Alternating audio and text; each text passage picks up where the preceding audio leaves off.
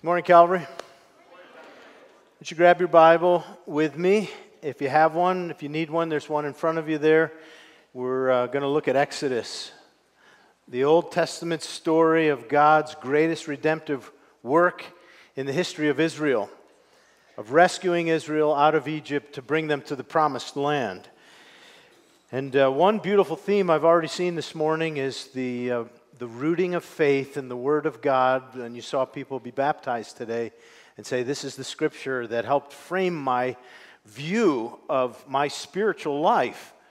And I, I, don't know where you are in your spiritual journey, but the best thing that will help shape your spiritual life is listening closely to the Word of God and letting the Word of God shape you. And so, in something of a, uh, we don't always go to the Old Testament, but we've been for nine weeks in the book of Exodus studying God's work in saving his people. And today we have a, an awesome episode in the story of God's rescuing his people. When I say story, I don't mean um, a fable, I mean the historical account of what God did in his people.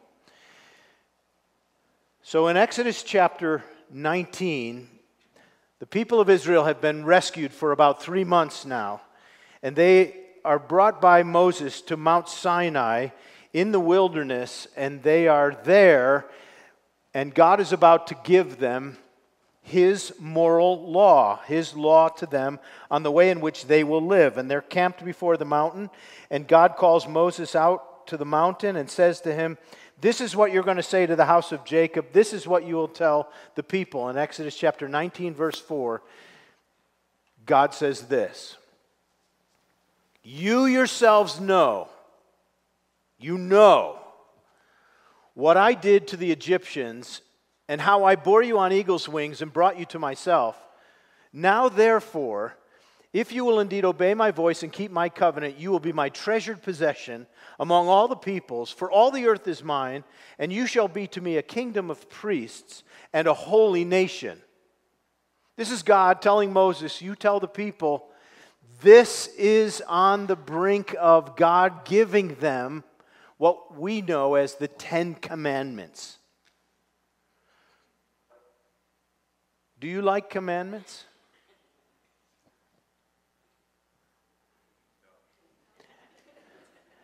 Uh, most of us have an internal sense of um, pride that we don't always like to be told what to do.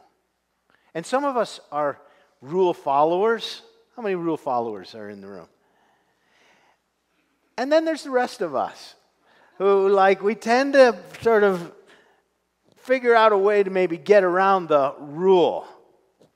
Now, I'm married to a wonderful woman, and she and I have been married for 38 years. Yeah, it's awesome. And she's a preschool teacher. So she's really good with rules. Like she makes rules all the time for her students. And I sometimes get rules too. And um, I, I, it's been part of our dynamic that's been a beautiful work of grace.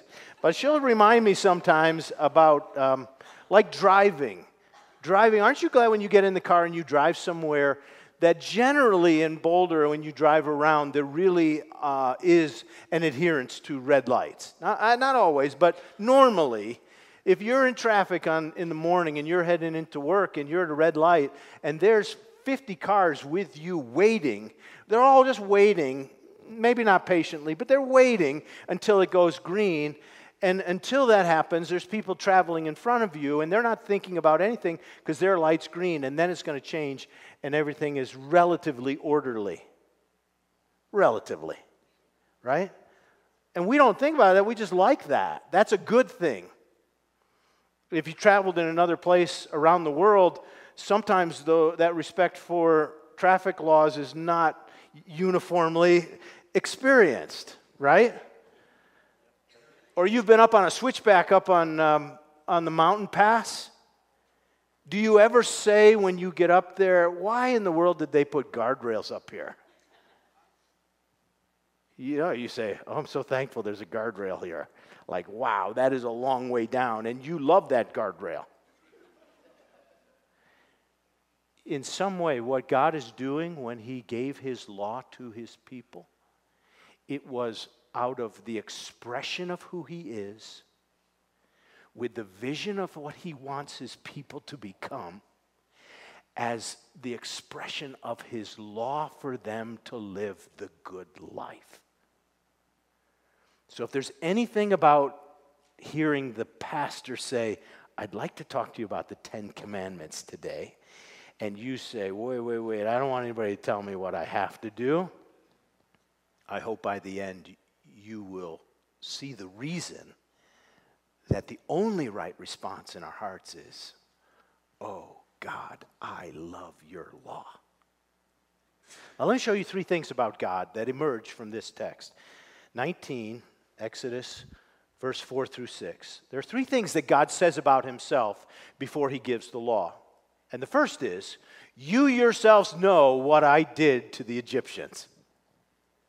And he's bringing to mind for them what his almighty power has accomplished for them three months ago when he delivered them from Egypt, and the months prior to their exit when he was working with Pharaoh and, and exercising his miraculous power, even in the 10 plagues that culminated in this devastating judgment of Almighty God when he took the rebellious people of Israel and judged them for their unwillingness to listen to God. It was dreadful.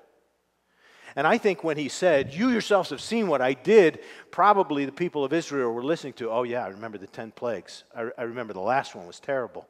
And I remember the way in which God took all of the people of Egypt and he made them just generous to take all of their wealth and say, Here, take our wealth and go. And the Bible says that the Lord gave Israel favor in the eyes of the Egyptians. So they just said, Here, take my rings, my gold, and go. Or maybe when we read this line, they're thinking, I remember when we first left Egypt and we came to the Red Sea and God opened up the water and we passed through. And then the Egyptians went in and they, they perished. And I remember when we got to the other side that we were hungry and God gave us manna and quail and water. And God is about to give the law and he says, You know what I you know what I've done. You know I'm almighty and all powerful. And I just want you to know that when God's about to give his law, it's emerging from a character that is almighty. You with me? Second thing that God describes about himself before giving the law is, is I am the one who bore you up on eagle's wings and brought you to myself. Your escape from Egypt was as if an eagle was carrying on her back her little eaglets clinging to her wings, and she's flying, trying to encourage them to fly, and they fly and they fall, and she swoops under and carries them. And this is an image that God gives to Moses, is the way in which God delivered his people out of Egypt, which absolutely underscores their delivery from Egypt was about what percent based on them. Yeah, it's a work of God. It's God saving them. And it's not only that he's saving them out of Egypt to bring them to Canaan, that's not really what this phrase says. I bore you on eagle's wings and I brought you to Canaan? No, to what? God's saying, I brought you to me. The point of my rescue is I want a relationship. I want you to be mine. I'm not just going to bring you to a new land, but I want you to be with me. And I did that for you. So he's not only almighty, the great things he did, but he's gracious. And the third thing is in the phrase, and the whole earth is mine. And I think God just dropped that in there to say, uh, all of this is mine. Egypt is mine. Israel's mine. All that is in the earth is mine. I am the sovereign God. And it is as if God is giving a glimpse of his constituent makeup to Israel that becomes the, the foundation by which Israel would, with joy, say, Okay, if that's who you are, I'm with you. He's almighty, He's gracious, and He's sovereign over all. It's beautiful. Now, when you think of God giving a law, do you think of Him up there saying, especially if you, you hear the Ten, you shall not? And our vision of God sometimes can be that He's just waiting to scold you. And He's describing Himself as all powerful, all gracious, all loving, all sovereign over all, and saying, I want you with me. Now, I'm about to give you my law. Does that make sense? Our vision of God is an important way we, we live a good life. You need a vision of God that's like this. Now he says three things about what he intends for Israel. It's like the mission statement of Israel. What is Israel going to become? Well, there's three statements here, and you yourselves know what I did for the Egyptians, how I bore you on eagles, wings, brought you to myself. And you, let's read it together, you shall be my. Let's say it again. You shall be my treasured possession. It's as if God's saying, This is who I am, and this is what I want you. You will be my treasured possession. I'm redeeming a people for me. And I love you. And I think of you as my treasure. Can I just ask you, when you think about what God thinks about you, is the first thing that comes to your mind that He loves me? Oh, how he loves us. And he wants Israel to be his treasured possession, whom he loves. Now, these next two phrases are two more ideas where God is saying, Israel, this is what I want you to be my treasured possession, and you will be a kingdom of priests. A kingdom of priests? What does a priest do? A priest sort of stands between God and others. And God's idea of why he rescued Israel is that they would be, his words, a, a kingdom not with priests, but of priests. That everyone in the nation would, in a sense, be a representative of God in the world. This makes perfect sense because God loves the world. He's working in Israel, they're his treasured possession. But it has in God's mind that he will fulfill his covenant that he made with Abram when he said to Abraham, I'm going to make of you a great nation, and through you all the nations of the world will be blessed. This is it. Israel's going to become a kingdom of priests, and they're going to represent God in the world, and they're going to manifest who God really is like in the world. And the last, you're a holy nation. Now, was Israel holy? We tend to think of holiness as being moral purity, and that's right. But it can also simply mean that you're going to be a unique nation set apart for God. So, God's mission for Israel would be that you would be his treasured possession, a kingdom of priests who represent him in the world, and that you would be a one of a kind nation, unique in your life together, a holy nation. Now, Israel wasn't always that, but that's what God had in mind when He saved them, when He rescued them, and when He's about to give them His law. In fact, if you fast forward in your Bible to Deuteronomy chapter 4, you will get a glimpse of Israel entering into the promised land at the end of the 40 years. And there, um, in Deuteronomy chapter 4, verse 6, they're told that they need to keep the law and keep the statutes for that will be your wisdom and understanding in the sight of people. In other words, if you keep this law that I'm about to give you, it's going to be good for you. It's going to be for your wisdom and for your understanding. For all the people to see that my people live this way, and those people are going to say, wow, surely this is a great nation. A wise and understanding people. And it's going to be so obvious that this group of people who were saved by the Almighty, gracious, sovereign God to be a kingdom of priests and a unique nation are going to live among the nations in such a way that the other nations actually say, wow, this is a really unique people. For what great nation is there that has a God so near to it as the Lord our God is to us whenever we call upon him? Moses is saying, hey, if we do this, We're going to have God with us in everything we do. And what great nation is there that has statutes and rules so righteous as all of these that I've given to you? Like nobody lives by a moral code like this moral code. And everybody said, yeah, mm, okay, a little, little weak. But you get the idea. I mean, but, uh, Moses is really saying if you do this, um, it will have a permeating effect in the whole world. So we shouldn't think that God's just saving Israel. He's saving Israel to be a kingdom of priests and a unique nation that all the other nations say there's something about that people. In fact, this is what Peter picks up in the New Testament to describe those of us who have become followers of Jesus. And he actually just uses the same word. Watch the same words. But you want to read it with me? Let's read it together. But you are a chosen race, a royal priesthood, a holy nation, a people for God's own possession, that you may proclaim the excellencies of him who called you out of darkness into his marvelous light. Once you were not a people, but now you are God's people. Once you had not received mercy. That's what Peter says, and it has Exodus all over it. You're a possession, you're God's choice.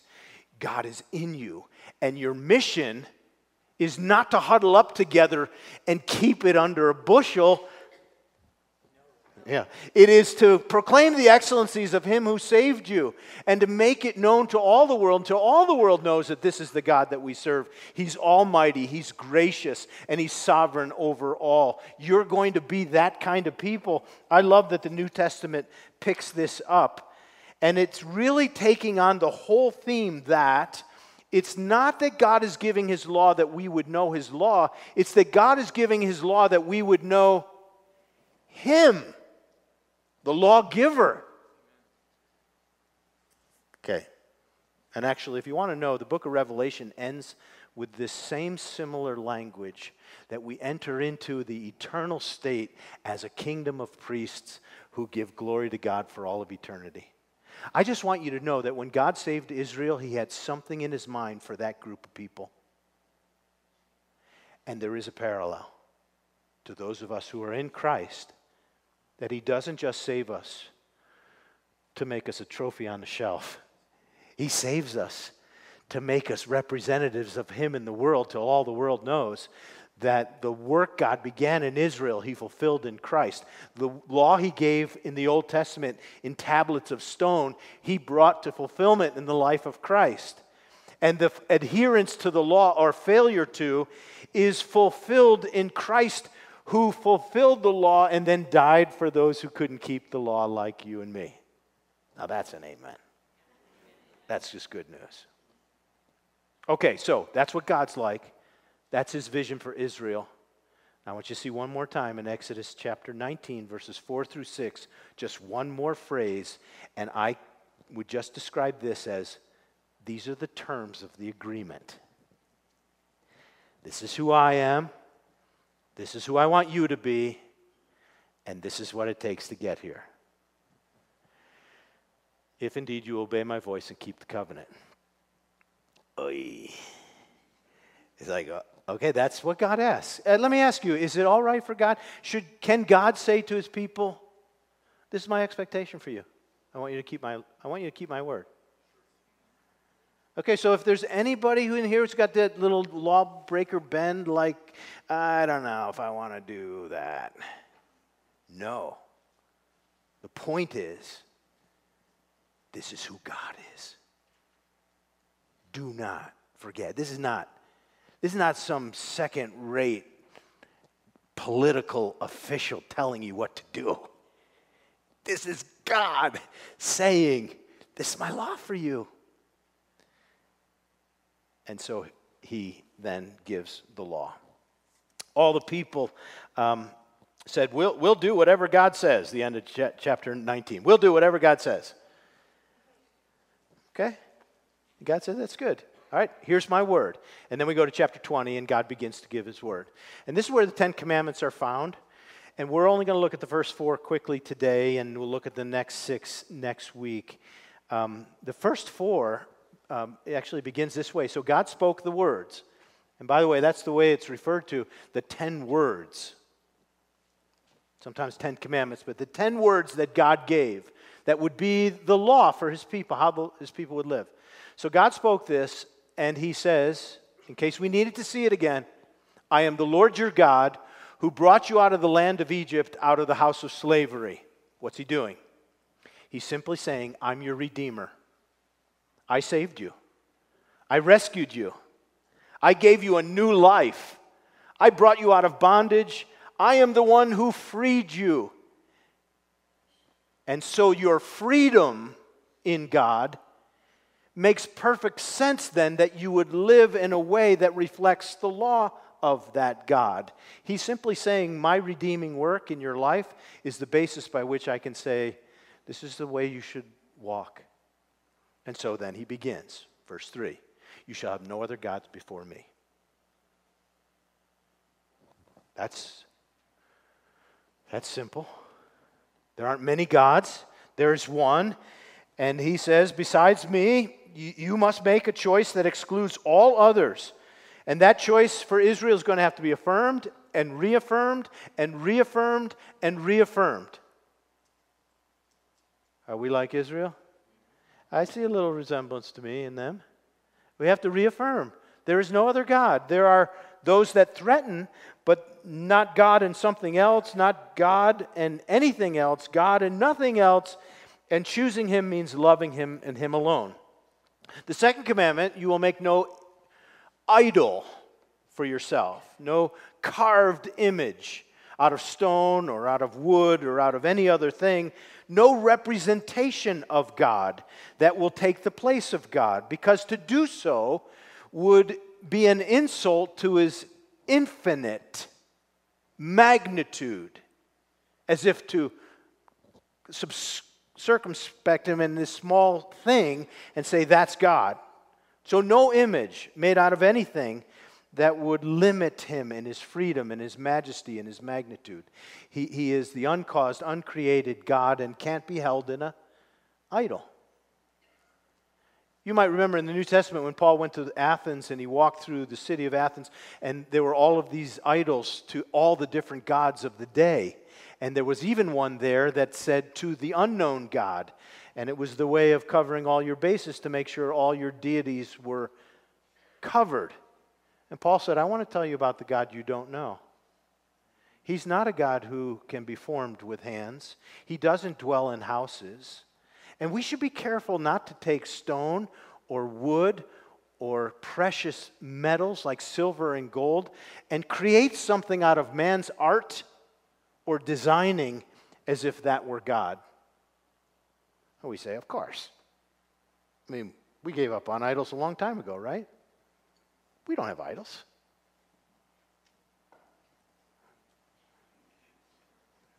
What, what threatens your love for God? to take a, a, a higher place than the God we've been talking about. Doesn't have to be hay, doesn't have to be wood, doesn't have to be um, made of something. It can just reside in here and just be like, I love this more. I love that people love me. And I'll do what I need to that people love me. I need approval. I need more things. You get it? Idolatry is not really dead. And we're, we're on guard. And we hear what God says no other images, no idols. Third, you will not take the name of the Lord in vain. Don't minimize, blaspheme, disrespect um, the name of God because the name Yahweh, I am that I am, is the name that God has spent most of Exodus describing. This is who I am. Don't make my holy name common.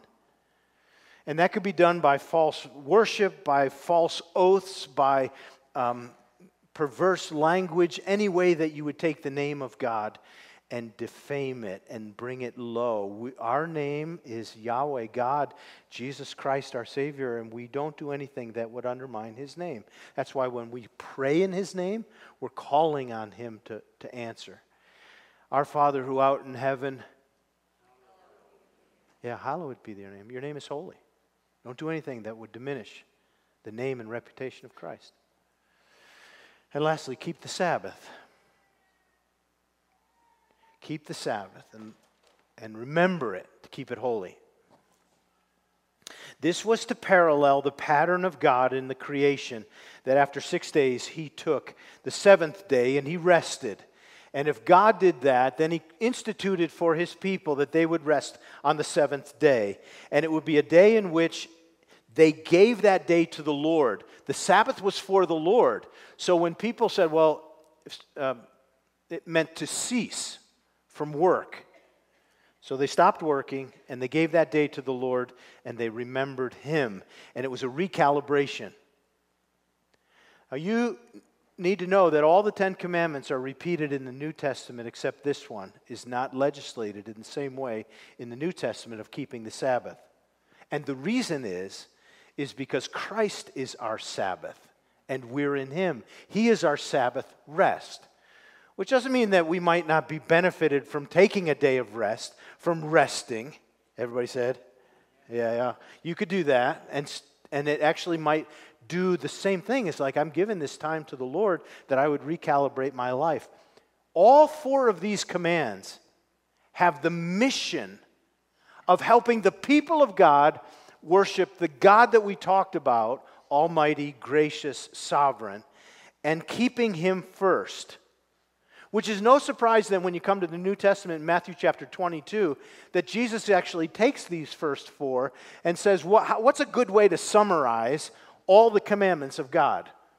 And somebody, smart aleck, came to him trying to trick him and said, What's the greatest command? And Jesus said, You shall love the Lord your God with all your heart, with all your soul, with all your mind. Wait, what about commandment one, two, three, four? This is the summary. The way you love God is you keep him in his right place. And you don't let anything threaten allegiance to him. And his name is over all that you do. In word or deed, do it all to the name and to the glory of Jesus Christ. Whether you eat or drink or whatever you do, do it all to the glory of God. And you keep him as your rest. You rest in him. That's the summary of it right there. You shall love the Lord your God with all your heart. Now, I'll be honest with you. How did Israel do in keeping this law? They, they failed a lot. And they never really made it um, because I think, in part, they probably had some of the same misunderstandings that we have today. The Ten Commandments were not given to save Israel, they were given because Israel was saved by God's grace out of Egypt. So, the way that Kevin DeYoung put it in, in a writing that I read this week is that the Ten Commandments aren't instructions on how to get out of Egypt, they are instructions of how to keep a free people free. In other words, what God was giving when He started to give the Ten Commandments and all the laws that followed was to give a kind of life for His people that would be in a, in a certain way that would be the really good life. Like the guardrail. You know, back to that. This is, this is the good life for you. And that's what God wanted to do. Uh, to give them that kind of life, not to constrain them in any way, but to really remind them of his moral law and moral character. So, when they entered the promised land on the verge, Deuteronomy chapter 6, verse 20, here's the way Moses encouraged the people.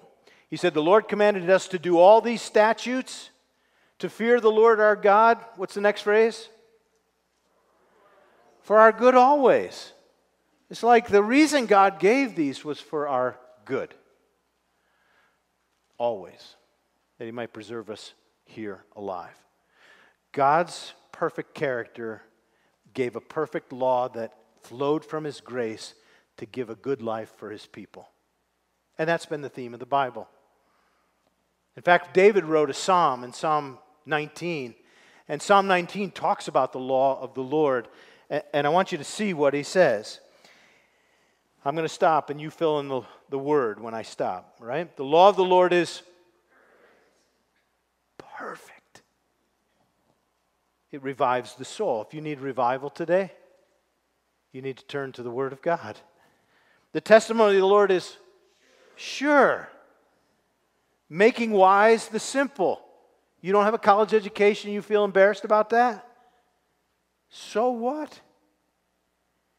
You study the Word of God, you'll be wise in your life, wiser than all your teachers. The precepts of the Lord are right, rejoicing the heart. You depressed? You in a foul place in your soul? Study the precepts of God and let them enlighten and rejoice your heart. The commandment of the Lord is pure, enlightening the eyes. The fear of the Lord is, yeah, enduring forever. The rules of the Lord are, yeah, and righteous altogether. See, when God gave his law, it wasn't like, all right, stay in line. It was like, have a good life. Have a good life. The next part of Psalm 19 goes this way They're more to be desired than gold, than much fine gold. Oh, if we could only capture that in America. That the words of God are better than riches and sweeter than honey and the drippings of honeycomb. Moreover, by them is your servant warned, and keeping them there's great. If we only believe that. And God's giving His law to say, I want you to have a good life. He said, I just can't keep it. And I watch Israel, and they tried and failed, tried and failed, tried and failed, tried and failed. And we just feel like we're walking in the same steps. And you know what good thing that we have that Israel didn't have? We had the witness of the life of Jesus who fulfilled the law and kept it in every way. And then he went to the cross for lawbreakers like me. And I trust him. And we find in the New Testament that actually the New Testament says that the law is the tutor that leads us to Jesus. And you'll never be saved by keeping the law. But keeping the law is a good life. But you will be saved by trusting the one who always kept the law, and that's Jesus. Are there any questions? I pray today that as you listen to this, you will be drawn to the one who lived according to the fullness of the law, kept it in every way, and then just say, Jesus, uh, forgive me for the ways I have failed to keep your law and not love God with all my heart. Today, I want to be refreshed. I want to be rebooted. I want to start again and say, I want to love God with all my heart and have no other gods before Him, to honor His name and to rest in Him. You with me? Let's pray together. God, we just want to ask that you will take this Old Testament narrative of your incredible work in Israel and bring it to life in our souls. Awaken us on the inside to love your law. Because the law is you, it's your character. And I pray that you'll help us to identify and then dispatch any lesser loves that compete with your place in our soul. Lord, we just listen to you now. What loves of our life are really, in fact, idols?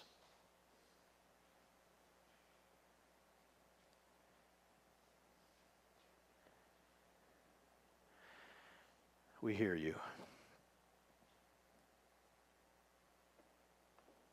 Help us to keep those in check, in place and help us to see you as the perfect lawgiver and the redeemer of your people, whom you treasure, whom you carry, the sovereign one. We rest in you. And I just pray that you'll give us a heart in our soul to love your word, to follow it, and to be replenished at the deepest parts of the corners of our heart that have been in secret to you, I pray they would just come forward today and say, No, there is but one God, and I worship you. This is what we pray for.